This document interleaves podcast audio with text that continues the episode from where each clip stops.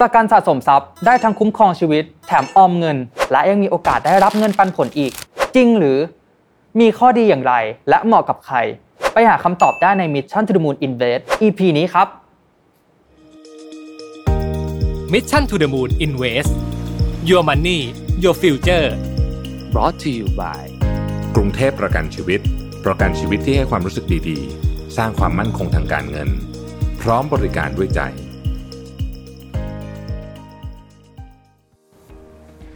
สวัสดีครับ ยินดีต้อนรับเข้าสู่รายการ Mission to the Moon Invest นะครับ และ EP นี้เนี่ยเราได้รับการสนับสนุนจากกรุงเทพประกันชีวิตครับ อยู่กับผมชัดภูริวัตรครับ และผมรวินหานุสาหะนะครับ ครับเราแท็ไม่บได้มาจัดรายการด้วยกันสักพักแล้วเนอะใช่ครับอ่าโอเควันนี้ดีดีใจมากครับที่พี่แท็บได้กลับมาพูดคุยกันนะครับ เช่นกันครับครับพี่แท็บครับในช่วงนี้เนี่ยเราก็เริ่มเห็นว่าคนในยุคนี้เนี่ยเริ่มมีการตื่นตัวในเรื่องของการวางแผนการเงินกันมากขึ้นนะครับอืมมีทั้งการอ่า วางแผนในเรื่องของการเอาเงินเนี่ยไปลงทุนอืมการออมเงิน หรือว่าเอาเงินเนี่ยไปลงทุนในกองทุนต่างๆ ก็มีครับเช่นกันนะครับ แต่ว่าสิ่งหนึ่งเนี่ยที่คนพูดถึงกันน้อยมากๆนะครับอืมก็คือการวางแผนชีวิตในระยะยาวนั่นเองหรือว่ามันก็คือการทำประกันนั่นเองครับพี่แท็บอืมจริงๆต้องบอกว่าการทำประกันเนี่ยนะครับ มีครับแง่มุมที่น่าสนใจหลากหลายมากเนาะก่อนจะพูดถึงประกันสุขภาพและประกันชีวิตต่างๆ ที่เราจะเน้นกันในวันนี้เนี่ย จริงๆประกันทุกเชทุกอย่างเลยเนี่ยนะครับตั้งแต่ประกันเอ่ออัคคีภัยวินาศภัยต่างๆ พวกนี้เนี่ยมันเป็น risk management อย่างหนึ่งอืมซึ่งคนที่ไม่ทำเนี่ย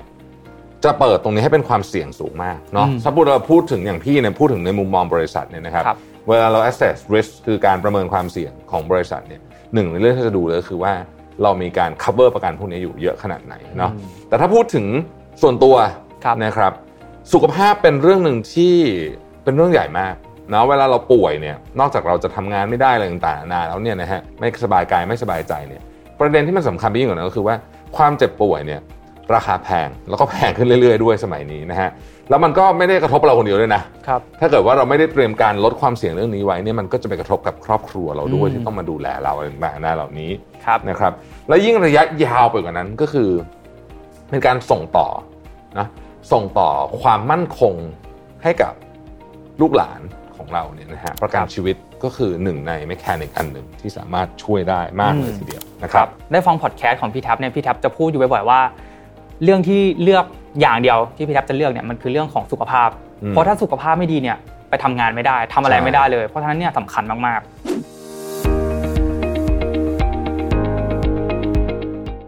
เรื่องที่เราจะมาพูดกันในวันนี้เนี่ยมันก็คือเรื่องประกันชีวิตนี่แหละครับอืมอืม แต่อย่างที่เราทราบกันดีว่าประกันเนี่ยก็มีหลากหลายประเภท ไม่ว่าจะเป็นประกันสุขภาพ หรือว่าเป็นอ่าประกันรถยนต์นะครับ ซึ่งแต่ละประเภทเนี่ยมันก็จะมีรายละเอียดที่แตกต่างแตกแบบแตกย่อยกันออกไปอีกนะครับ ใช่ครับ วันนี้เนี่ยฉันก็จะมาพูดถึง 5 ประเภทที่ให้ทุกคนเนี่ยได้รู้จักกันอืมอันแรกนะครับคือประกันแบบช่วงระยะเวลา อันที่ 2 ประกันแบบตลอดชีพนะครับครับอันที่ 3 แบบบำนาญนะครับ อันที่4เนี่ยคือยูนิตลิงซึ่งอันนี้เนี่ยเราจะมาพูดถึงกันใน EP ต่อไปด้วยยูนิตลิงมีรายละเอียดเยอะใช่นะครับแล้วก็เป็นอันที่คนสนใจเยอะเดี๋ยวจะพูดใน EP ต่อไปใช่นะครับและอันสุดท้ายนะครับอันที่5ครับคือประกันสะสมทรัพย์ครับซึ่งอันนี้แหละเราจะมาเจาะลึกกันใน EP ในวันนี้นะครับอืมครับสำหรับประกันสะสมทรัพย์เนี่ยก็มีคนสนใจมากขึ้นเรื่อยๆหครัลับงๆนะครับเพราะว่าต้องบอกว่ายิ่งยุคสมัยมันผ่านไปเนี่ยเราก็มีเครื่องไม้เครื่องมือทางการเงินมากขึ้นนะครับประกันสะสมทรัพย์เป็นหนึ่งใน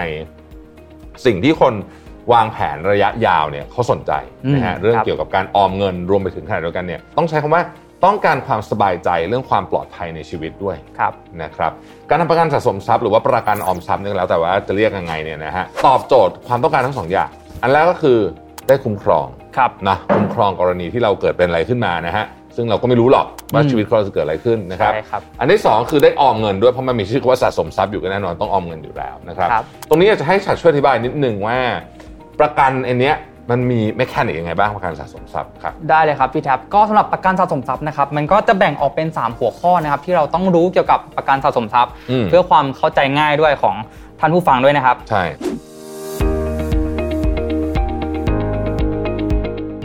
อย่างแรกเลยเนี่ยมันก็คือวัตถุประสงค์ครับพี่แท็บครับซึ่งถ้าเราเปรียบเทียบกับการฝากเงินเนี่ยการอืมฝากในธนาคารนะครับแน่นอนว่าเราก็ต้องเอาเงินไปฝากในธนาคารใช่ไหมครับประกันประเภทสะสมทรัพย์เนี่ยมันคล้าย ๆกัน คือเราเนี่ยต้องเอาเงินเนี่ยอ่าจ่ายเบี้ยประกันทุกปีอืมเหมือนเหมือนกับฝากเงินเลยครับแต่ว่าเราเนี่ยจะได้ความคุ้มครองเพิ่มขึ้นมาครับพี่แท็บอ่าซึ่งไอประกันสะสมทรัพย์ตัวนี้เนี่ยมันก็จะอยู่กกึ่งกลางระหว่างการออมเงินกับการประกันการปเต็ระมกัรูปแบบใช่ครับพี่แท็บนะครับ อ่านะครับไหนๆฉัดก็เปรียบเทียบการออมเงินกับเงินฝากแล้วเนี่ยผมขอเสริม นิดหนึ่งว่าการออมเงินด้วยประกันสะสมทรัพย์เนี่ยมีประโยชน์อยู่อย่างหนึ่งต้องเรียกว่าเป็นประโยชน์ที่ที่หลายคนอาจจะไม่ได้ค่อยได้นึกถึงด้วย คือมันเป็นการบังคับอะให้เราต้องออม เพราะเราต้องส่งเงินทุกงวดครับนะฮะคือคือลองมองมุมกลับกันเวลาเราเป็นหนี้เนาะอืมเราก็ต้องส่งทุกงวดใช่ไหมแต่อันครันี้บเป็นการออมของเราเองนะฮะ ซึ่งแรงจูงใจเนี่ยบางทีถ้าเกิดว่าไม่มีใครมาบังคับเนี่ยบางทีเราก็ก็ก็ข้ามข้ามๆไปบ้างนะฮะอืมครับเราจะมีวินัยต่อการจ่ายมากขึ้นมารู้ว่าอ๋อโอเค เราจะต้องมีเงินก้อนเนี่ยเตรียมไว้สำหรับที่จะเอาไว้ออมนะครับครับเปรียบเทียบการฝากเงินนะฮะการฝากเงินเนี่ยมันอย่างที่บอกอะฝากก็ได้ไม่ฝากก็ได้นะฮะใช่ครับฝากไปก็เอาออกมาง่าย คือมจริงๆมันก็มีข้อดีนะการฝากเงินเพียงแต่ว่า อย่างที่บอกครับประกันเนี่ยมันช่วยเรื่องของการบังคับ แล้วก็ช่วยเรื่องของวินัย นะครับแต่ตัดมาที่ประกันสะสมทรัพย์เนี่ยนะฮะต้องต้องพูดอย่างนี้ก่อนว่า โดยธรรมชาติของเขาแล้วเนี่ยสภาพคล่องจะต่ำอันนี้ต้องต้องอืมต้องต้องต้องให้เข้าใจทุกคนก่อน เมื่อเปรียบเทียบกับการฝากเงินนะครับการฝากเงินนี่ถือว่าสภาพคล่องสูงนะครับคุณอยากเอาเงินออกมาเมื่อไหร่ก็ได้ไม่มีปัญหา ประกันสะสมทรัพย์เนี่ยเมื่อเราส่งเงินเข้าไปแล้วเนี่ยนะครับมันจะไม่ใช่ว่าเราสามารถเอาออกมาจับจ่ายใช้สอยได้อย่างสบายใจนะฮะอืมนอกจากว่าจะเวนคืนกรมธรรม์หรือว่ายกเลิกกรมธรรม์ซึ่งอันเนี้ยมันทำให้เราได้เงินไม่เต็มจำนวน ซึ่งคนส่วนใหญ่เขาก็ไม่อยากทำกันอยู่แล้วใช่นะฮะดังนั้นเนี่ย ประกันสะสมทรัพย์เนี่ยเป็นการวางแผนระยะยาวครับนะฮะเพราะว่าเวลาเราเอาเงินเข้าไปปุ๊บเนี่ยนะฮะมันก็จะอยู่ในนั้นอะสิบยี่สิบปีอืมนะครับเพราะฉะนั้นนี่ก็คือเป้าหมาย คืออย่างที่บอกอะย้อนกลับไปข้อเมื่อกี้เราคุยกันก็คือว่า เราต้องเข้าใจเป้าหมายของการลงทุนของการออมเงินใช่ของเราครับซะก่อนนะฮะมาต่อกันที่เรื่องที่สองครับ ก็คือผลตอบแทนนั่นเองอืมผลตอบแทนของประกันสะสมทรัพย์เนี่ยก็จะมีอยู่ 2 รูปแบบด้วยกันนะครับครับอหนึ่งเนี่ยคือเมื่อเราครบสัญญาเนี่ยเราถึงจะได้เงินที่เราส่งไปเนี่ย กลับคืนมานะครับ หรือบางที่เนี่ยก็จะมีการได้ระหว่างทางด้วยอืมนะครับใช่แล้วก็มันก็ขึ้นอยู่กับแล้วแต่กรมธรรม์ที่เราเลือกด้วยนะครับครับสองครับ เมื่อเราเสียชีวิต คนที่เราระบุเป็นผู้รับผลประโยชน์จะได้รับเงินประกันตามที่เราระบุในกรมธรรม์ครับครับซึ่งอันนี้เนี่ยที่ผมกล่าวมาเนี่ยมันก็จะเป็นประกันสะสมทรัพย์แบบไม่มีเงินปันผลครับพี่แท็บอืมแต่มันมีอีกรูปแบบหนึ่งก็คือเป็นประกันสะสมทรัพย์ที่มีเงินปันผลด้วยใช่ไหมครับพี่แท็บใช่ครับอย่างที่บอกนะฮะ เรื่องประกันเนี่ยเป็นเรื่องที่มีความซับซ้อนนิดนึงก่อนจะคุยเรื่องประกันสะสมทรัพย์ที่มีเงินปันผลเนี่ยมาถึงตรงนี้เนี่ยที่ฉัดอธิบายมาปุ๊บเนี่ยอยากจะบอกท่านผู้ชมท่านผู้ฟังทุกท่านว่าเอ่อเวลาอ่านรายละเอียดของกรมธรรม์นะฮะให้เวลานิดหนึ่งในการอ่านนะครับเพราะว่าหลายคนไม่อ่านเลยอืมนะฮะหลายคนไม่อ่านเลยก็ครับเขาบอกมาแล้วก็ทำอย่างนั้นหมดเนี่ยครับเซ็นคือมันมีอย่างเดียวรายละเอียดเยอะ มันมีอืมรายละเอียดเยอะนะครับแล้วก็มันมีดีเทลคือ ถ้าเกิดว่าเราไม่อ่านเลยเนี่ย เราจะไม่เข้าใจว่า สิ่งที่เรากำลังจะเซ็นกำลังจะทำไปเนี่ยมันตรงกับวัตถุประสงค์ของชีวิตเราหรือเปล่าครับเพราะว่าแต่ละคนก็มีวัตถุประสงค์ไม่เหมือนกันนะฮะอืมเพราะฉะนั้นเนี่ยเราไม่ใช่ว่าบอกว่าโอ้เพื่อนเราบอกว่าอันนี้ดีแล้วก็เราก็ทำตามเลยอย่างเงี้ยอย่างเงี้ยไม่ดีนะฮะครับอยากให้อ่านรายละเอียดนิดหนึ่งนะครับอะมาพูดถึงเรื่องประกันสะสมทรัพย์ ที่เราเรียกว่าประกันสะสมทรัพย์ที่มีเงินปันผลนะครับ ซึ่งอันนี้ก็จะเป็นการแอดออนจากแบบปกตินะฮะหรืออาจจะเรียกได้ว่ามีโอกาสเพิ่มเติมก็ได้นะครับ หลายคนก็สงสัยว่าอ้าว เงินปันผลนี่มาจากไหนนะฮะจะอธิบายให้ฟังแบบนี้นะครับเวลาเราจ่ายเบี้ยประกันไปแล้วเนี่ยนะฮะบริษัทประกันเนี่ยเขาก็จะเอาเงินก้อนนี้เนี่ยแบ่งออกเป็น 2 ก้อนอืมนะฮะก้อนแรกเขาก็เก็บไว้สำหรับคุ้มครองชีวิตเรานั่นแหละนะครัฮะบแบบที่เราเข้าใจนั่นแหละนะครับส่วนก้อนที่2เนี่ยเขาจะนำไปลงทุนในสินทรัพย์ต่างอืมๆนะฮะซึ่งก็ลงทุนก็ลงทุนส่วนใหญ่เนี่ยเขาก็จะพยายามเลือกสินทรัพย์ที่มีความเสี่ยงต่ำครับนะครับเอ่อเหตุผลที่ต้องเลือกสินทรัพย์ที่มีความเสี่ยงต่ำก็เพราะว่า ความรับผิดชอบต่อสัญญาผูกมัดในระยะยาวของผู้ซื้อประกันเนี่ยเป็นเรื่องสำคัญอืมดังนั้นเนี่ยเป้าหมายการลงทุนต้องมีความมั่นคงและต้องมีเขาเรียกว่าเป็น investment horizon น่ะก็คือระยะเวลาในการลงทุนเนี่ยที่ค่อนข้างยาวนะครับครับถามว่าเขาทำยังไงนะครับบริบริษัทประกันส่วนใหญ่เนี่ยเขาจะเป็นพาร์ทเนอร์กับกองทุนระดับโลกอืมนะฮะคือพวกนี้เขาเงินเยอะกันทั้งคู่แหละเพราะฉะนั้นเนี่ยบริษัทประกันก็เงินเยอะใช่ไหมฮะเขาก็จะไปคุยกับกองทุนระดับโลกเลยว่าเฮ้ย โอเค นี่คือแผนของเราเงินเรามีก้อนนี้นะเอ่อลูกค้าเราต้องการความความมั่นคงประมาณนี้อืมนะครับไหนคุณดูซิว่าเรามีแผนยังไงกันบ้างนะฮะอืมครับสัดส่วนการลงทุนแต่ละที่ก็ก็ก็แตกต่างเราไปนะฮะใช่แน่นอนครับนะครับแต่ส่วนมากเนี่ยก็จะลงทุนเป็นพวกของที่ความเสี่ยงต่ำๆนะฮะอาทิอาทิตราสารหนี้ภาครัฐ หรือว่าถ้าเป็นภาคเอกชนก็ต้องเป็นพวกเรตติ้งดีๆหน่อยครับนะครับเอ่อ ประมาณสัก 80%นะจะอยู่ในพวกตราสารหนี้ทั้งหลายนะครับครับซึ่งก็ถือว่าเป็นความเสี่ยงต่ำนะครับอีก 20%นะอาจจะไปลงทุนในสินทรัพย์ที่มีความเสี่ยงเพิ่มขึ้นอีกสักนิดนึงนะครับเช่นพวกหุ้นนะฮะอืมแต่เท่าที่พี่ทราบเนี่ยหุ้นส่วนใหญ่ที่เขาไปลงทุนเนี่ยก็จะเป็นหุ้นที่เป็นหุ้นใหญ่ หรือที่เราเรียกว่า blue chip นะฮะครับหรือนะครับไปลงทุนในพวก REIT REIT นี่ก็คือเอ่อ trust เพื่อการลงทุนในอสังหาริมทรัพย์พวกนี้ก็ถือว่าเป็นความเสี่ยงสูงสูงกว่าบอลสูงกว่าพันธบัตรแต่ว่า ก็ยังยังอยู่ในเกณฑ์ที่รับได้นะครับด้วยการลงทุนในสินทรัพย์ที่มีความเสี่ยงต่ำเยอะก็คือพอร์ต portfolio เนี่ยนะฮะในในพอร์ตเนี่ยเงินส่วนใหญ่อยู่ในของที่มีความเสี่ยงต่ำเยอะเนี่ยเงินปันผลก็อาจจะไม่ได้ดุเดือดอืมนะแน่นอนนะฮะ high ครับ risk high return เนอะครับแน่นอนอยู่แล้วอันนี้เราทราบอยู่แล้วนะครับแต่ความเสี่ยงก็ต่ำนะฮะความเสี่ยงก็ต่ำอาจจะพูดเหมือนว่าเป็นโอกาสได้เงินเพิ่มมากกว่านะครับแต่อะไรก็ตามเนี่ยสำหรับการทำประกันสิ่งสำคัญที่สุดเนี่ยนะครับคือ ความคุ้มครองใช่นะครับเพราะว่าถ้าเกิดว่าเราอยากได้ผลตอบแทนเยอะๆเนี่ยเราก็ไปลงทุนในรูปแบบอื่นน่าจะมีโอกาสได้ผลตอบแทนเยอะกว่า แต่ว่าอันเนี้ยมันได้ทั้งสองอย่าง เรียกว่าเป็นของของเพิ่มมาก็แล้วกันนะฮะแต่ก็ต้องยอมรับว่าผลตอบแทนในเชิงที่ออกมาแบบปันผลแบบนี้เนี่ยมันก็จะไม่ได้สูงดุเดือดเพราะว่าอย่างที่บอกเขาเลือกความเสี่ยงที่มันต่ำนะฮะผลตอบแทนใช่ครับมันก็จะไม่เยอะมากนะฮะครับจริงๆแล้วเนี่ยเอ่อถ้า คนที่เอาประกันชีวิตไปเปรียบเทียบกับการลงทุนรูปแบบอื่นอะอืมจริงๆ ไม่ควรเปรียบเทียบเพราะว่าผลตอบแทนมันต่างกันอยู่แล้วถูกต้องแต่การทำประกันเนี่ยมันเหมือนเป็นสิ่งแรกที่เราควรทำก่อน ก่อนที่เราจะไปลงทุนอย่างอื่นอืมเพราะว่าเราทำประกันเนี่ยมันมีความคุ้มครองชีวิตเราครับอ่าเราเป็นอะไรไปคนที่อยู่ข้างหลังเราก็ยังมีเงินใช่แต่ถ้าเราเอาเงินไปลงทุนเลย แล้วเราเป็นอะไรไปอืมอ่าคนที่อยู่หลังเราเนี่ยเขาก็อาจจะลำบากได้ หรือบางทีเราลงทุนในสินทรัพย์ที่มีความเสี่ยงเยอะมากอืมๆนะครับบางทีมันก็หมดเลยไง นะใช่ฮะครับแล้วอย่างในช่วงที่ตลาดผันผวนมากๆแบบนี้เนี่ยเอ่อสินทรัพย์ที่มีความเสี่ยงแต่ก่อนอาจจะคิดว่าไม่เยอะเนี่ยนะตอนนี้ก็ความเสี่ยงเยอะขึ้นใช่ครับซึ่งเงินปันผลเนี่ยที่พี่แท็บได้พูดถึงเมื่อกี้เนี่ยเงินปันผลในแต่ละปีเนี่ยเขาก็จะขึ้นอยู่กับอัตราในแต่ละปีด้วยว่า มีการดำเนินงานเป็นยังไงบ้างอ่าถูกต้องถูกต้องบางทีอาจจะลดลงบางทีก็อาจจะมากกว่าเดิมด้วยซ้อ่าใช่ำนะครับการได้เงินตรงส่วนนี้เนี่ยก็มีทั้งแบบเก็บรวบยอดไว้ตอนครบสัญญานะครับหรือบางที่เนี่ยก็มีแบบอ่าให้รายปีด้วยอืมหรือเราจะเอาเงินตรงนี้เนี่ยไปทบกับเบี้ยประกันในงวดปีต่อไปก็ได้เช่นกันนะครับครับ อันนี้ก็ต้องบอกรายละเอียดเยอะจริง ๆ ต้องอ่านใช่ดีๆใช่ครับมันมีอืรายละเอียดเยอะมากนะครับ แต่ว่าทุกสิ่งแล้วเนี่ยก็เป็นประโยชน์ต่อคนทำประกันทั้งนั้นเลยนะครับอืมผมครับเมื่อกี้พี่แท็บพูดถึงการคุ้มครองไปนะครับ ซึ่งก็จะต่อยอดมาที่เรื่องสุดท้ายนะครับ ก็คือการคุ้มครองนั่นเองครับก็จะเหมือนการทำประกันอื่นๆเลยนะครับ ที่จำนวนเงินเอาประกันภัยเนี่ยมันก็จะขึ้นอยู่กับอ่ากรมธรรม์แล้วก็เบี้ยที่เราจ่ายไปนะครับสำหรับประกันสะสมทรัพย์เนี่ยการคุ้มครองที่เราเห็นบ่อยๆเนี่ยมันก็จะเป็นการคุ้มครองที่มากกว่าระยะเวลาที่เราจ่ายเบี้ยไป อันนี้เนี่ยหลาย ๆ คนครับที่เพิ่งเริ่มมาดูสนใจประกันอยากทำประกันชีวิต แต่เห็นอืมตัวเลขนี้ครับ14ทับ7 25ทับ15เอ๊ะอืมมันคืออะไรเห็นแล้วงงอืมก็เดี๋ยวชาติจะอธิบายง่ายๆแบบนี้ครับยกตัวอย่างนะครับ25ทับ15เนี่ยตัวเลขข้างหน้าเนี่ยเขาหมายความว่าการคุ้มครองของประกันตัวเนี้ยเนี่ยจะคุ้มครองเรา 25 ปีนั่นเองครับ ส่วนเบี้ยที่เราต้องจ่ายเนี่ยเราจะจ่ายแค่ 15 ปีเท่านั้นครับอ่าพ อเราจ่ายครบ 15 ปีแล้วเนี่ยเราก็ไม่ต้องจ่ายแล้วครับหยุดอ่าจ่ายได้เลยอืมแต่ความคุ้มครองของเราเนี่ยมันจะไปถึง 25 ปีนั่นเองครับครับอืมอ่าอันนี่เป็นคำอธิบายเรื่องตัวเลขใช่คนะรับฮะว่าประกันสะสมทรัพย์จะมีลักษณะแบบนี้จะได้เข้าครับใจตรงกันนะฮะครับ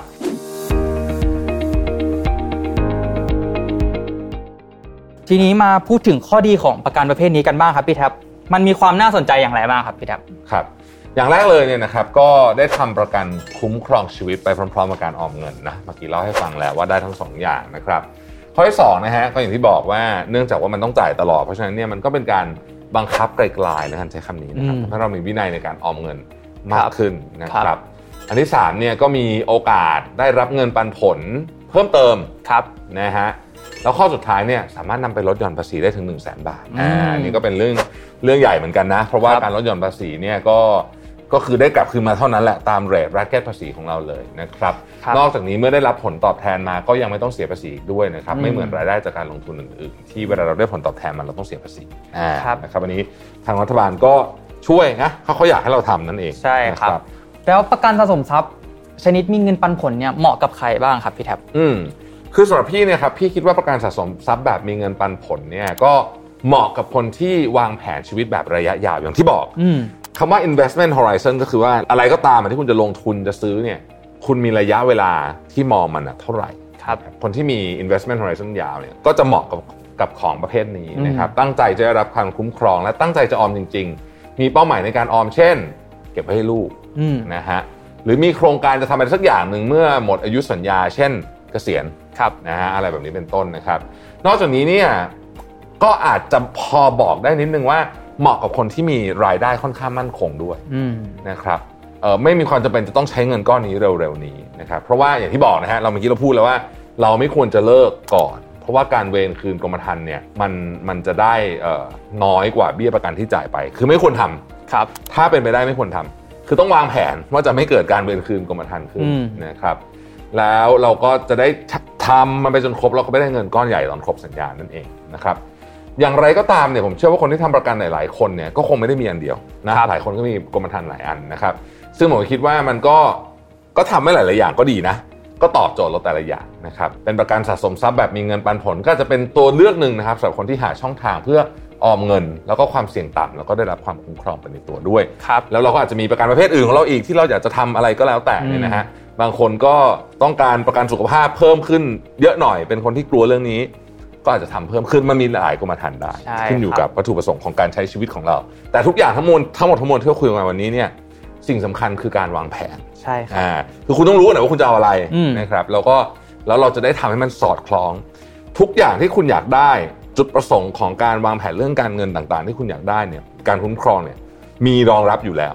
แต่คุณต้องรู้ก่อนว่าคุณอยากได้อะไรใช่นะคครัรับบครับก็เรียกได้ว่าครบถ้วนมากนะครับสำหรับใครที่กำลังอ่า หาประกันอีกสักใบหนึ่งอีกสักกรมธรรม์หนึ่งนะครับอืมเพื่อออมเงินนะครับ แล้วก็ได้ความคุ้มครองด้วย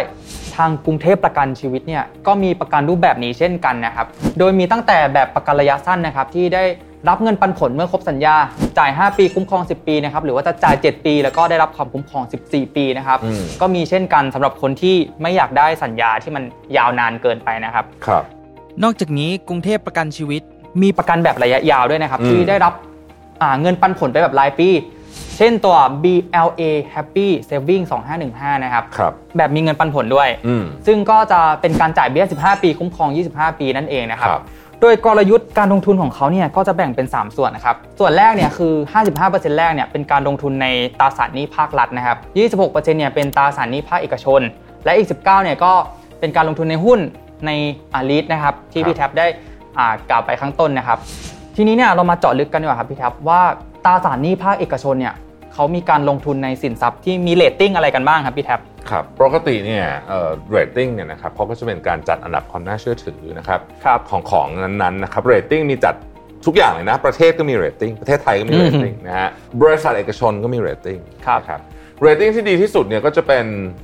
A 3 ตัวนะคครับ Triple A นะครับ ขยับลงมาก็เป็น AA เป็น A และแล้วแต่สำนักบางทีมันก็เป็น AA บวกแล้วแต่แต่ว่าอันนี้เอาเราพูดถึง